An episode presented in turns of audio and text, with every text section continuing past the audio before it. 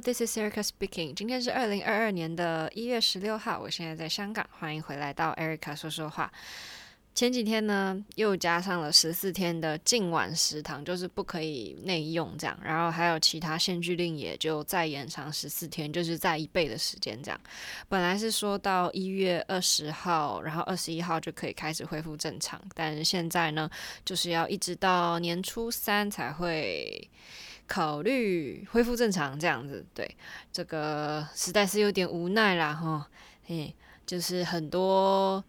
需要大教室的东西就排的比较辛苦一点，就像我们排天鹅湖的话，那些走位啊，然后方向啊，都会比较困难，因为天鹅湖就是在大台上跳的东西，然后。中间又有主角的双人舞，我们群舞不可能在旁边很挤着跳嘛，所以假如说要整个合上一起跳的话，就很容易会打到这样子。虽然是我们还没有合过，下礼拜会开始试试看，在这个比较小的排练室里面做一些 run through，所以 we will see what happen 这样子。对，因为我们一直到上周五才把。新的这个老板的旧作，就我们新学的东西给学完，然后草草的连了一下第二组，就不是很顺利，所以下礼拜应该也是会排很多这个东西，这样就是让大家再熟悉一点。虽然说并不是下个月马上就要跳，但毕竟是新的东西嘛，嗯。然后这个作品的名字上次好像没有介绍，我不太会念它的那个。诶，西班牙文那个拉丁文不太会念，所以我直接念它，就是舞团翻译出来的中文叫做《胡安妮塔与爱丽丝雅》。对，这个是以拉丁音乐为背景。去编排的，所以如果觉得古典芭蕾很闷很无聊的话，应该是不会看到睡着，因为其实它就是比较轻快，然后比较性格一点，就不会一直很沉闷，然后很平稳的这种感觉，就比较有节奏性啊什么的。对，然后这个作品呢是我们的艺术总监魏成天，他很早期，我不太确定是是不是他的第一个作品。哇哦，外面在飙车。不知道有没有收录进去，好，不管他这个是他应该听说是第一个作品，但我也不太确定，反正就是很早期的作品。然后，但是跳的当下还有学的当下，其实就已经感觉到很多他有用在各个作品的元素，所以就就很未成天啦，嗯。然后这个帮我们排练的这个导师呢，他其实之前也已经跳过了三次，所以这个是还重演率还蛮高的一个。短的算小品嘛，因为它也就二十分钟左右这样子。然后帮我们排练这个老师真的很厉害，因为里面差不多有十二个人吧，我记得没错的话。然后他是每一个位置的拍子啊、动作啊、方向、走位什么的都非常非常清楚。就是你问他，他不用再去查他的笔记，或者是有时候可以稍微看一下影片，再三确认一下。但通常他脑子里的。想的脑 子里的记忆都是对的，所以就觉得这真真的很厉害。然后他也得做很多很多功课啊，因为其实就算一个东西你跳了这么多次，你要教人其实又是另外一回事。因为很多东西在身体里面，你并不会清楚的知道拍子啊什么。这就是我真的觉得还很佩服、很厉害的地方。因为他也是一整天，就是从早上十一点我们下课之后，他就一路一路一直嗯处理这个舞剧。然后一直到晚上六点，然后他肯定回家还要做一些功课啊什么的，真的是很厉害这样子，对。然后，所以他有时候呃可能会觉得我们很慢呐，很就我们是可以理解，就是因为他真的做了很多功课，然后我们又学得这么慢，他就会很焦急，因为肯定想要赶快把它教完这样。所以其实上周还蛮整个排练都还蛮紧。过的，就是嗯，不会有什么松散的时候，就是每天每天就是学动作，然后走位，学动作，然后试着 run through 配音乐，这样子就差不多。第一组是可以完整的跳完，但是第二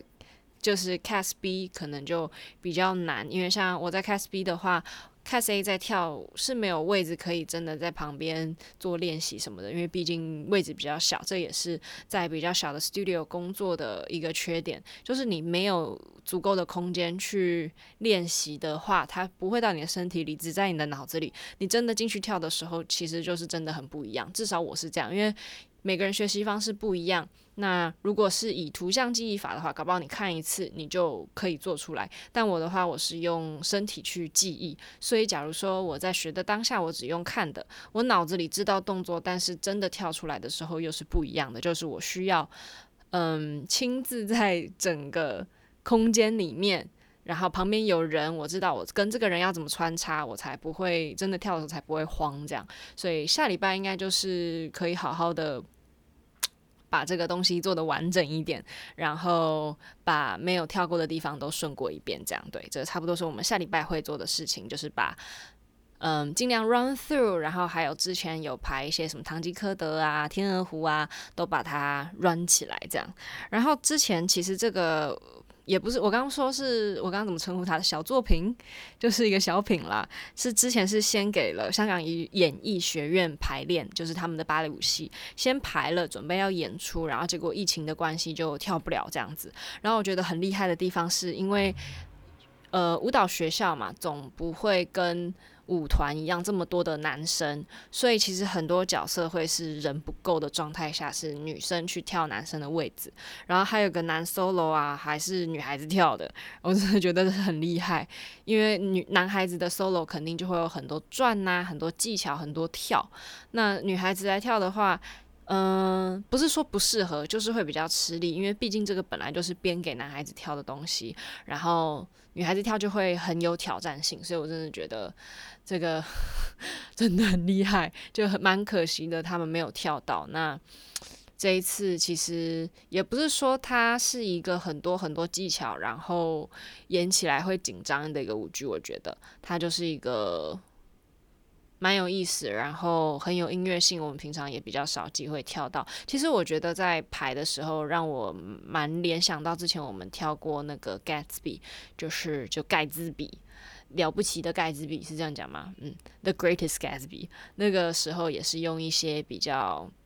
嗯。不是那么古典的，比较爵士啊，然后拉丁那种感觉的音乐的话，就跟我们平常训练的东西就不一样，就会呃比较起来就会特别有意思。对，然后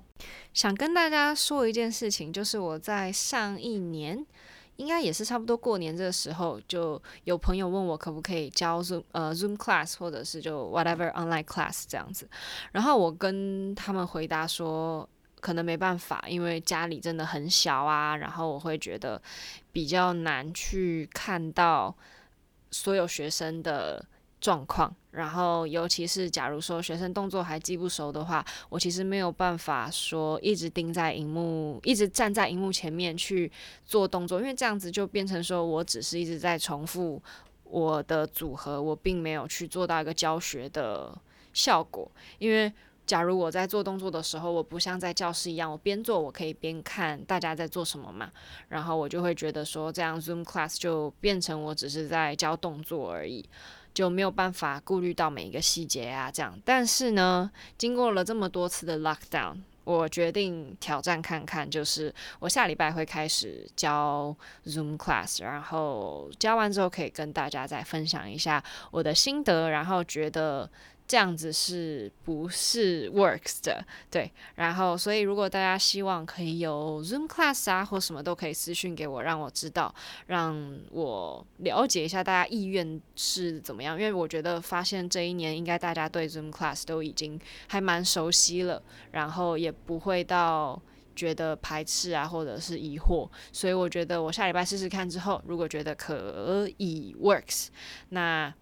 大家就可以来上 Zoom class，这样对。那有任何想法都可以用 Instagram direct message 给我，让我知道。对，因为有个学生跟我说，他听到我 podcast 之前说不想教 Zoom class，所以他都没有问我，这让我觉得有点过意不去，所以我决定来挑战看看。那下周再跟大家来分享我教完之后的感想。其实呢，上礼拜录音完了之后，有个小插曲，我有想起来，忘记跟大家分享。但是我想说，没关系，那就留着这一周再跟大家来聊这个话题。就是呢。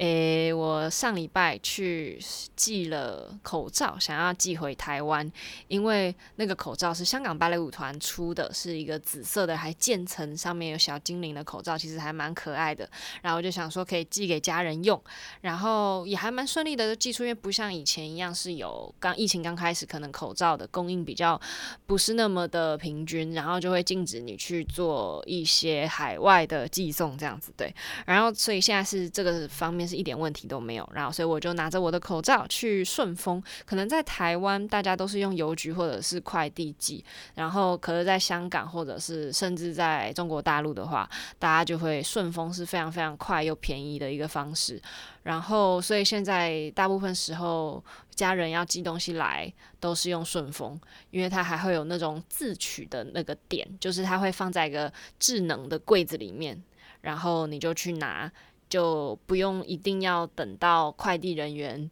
的时间配合好，你才拿得到货，这样你就可以直接去那个地方的柜子拿，也不用怕它关门啊什么的这样。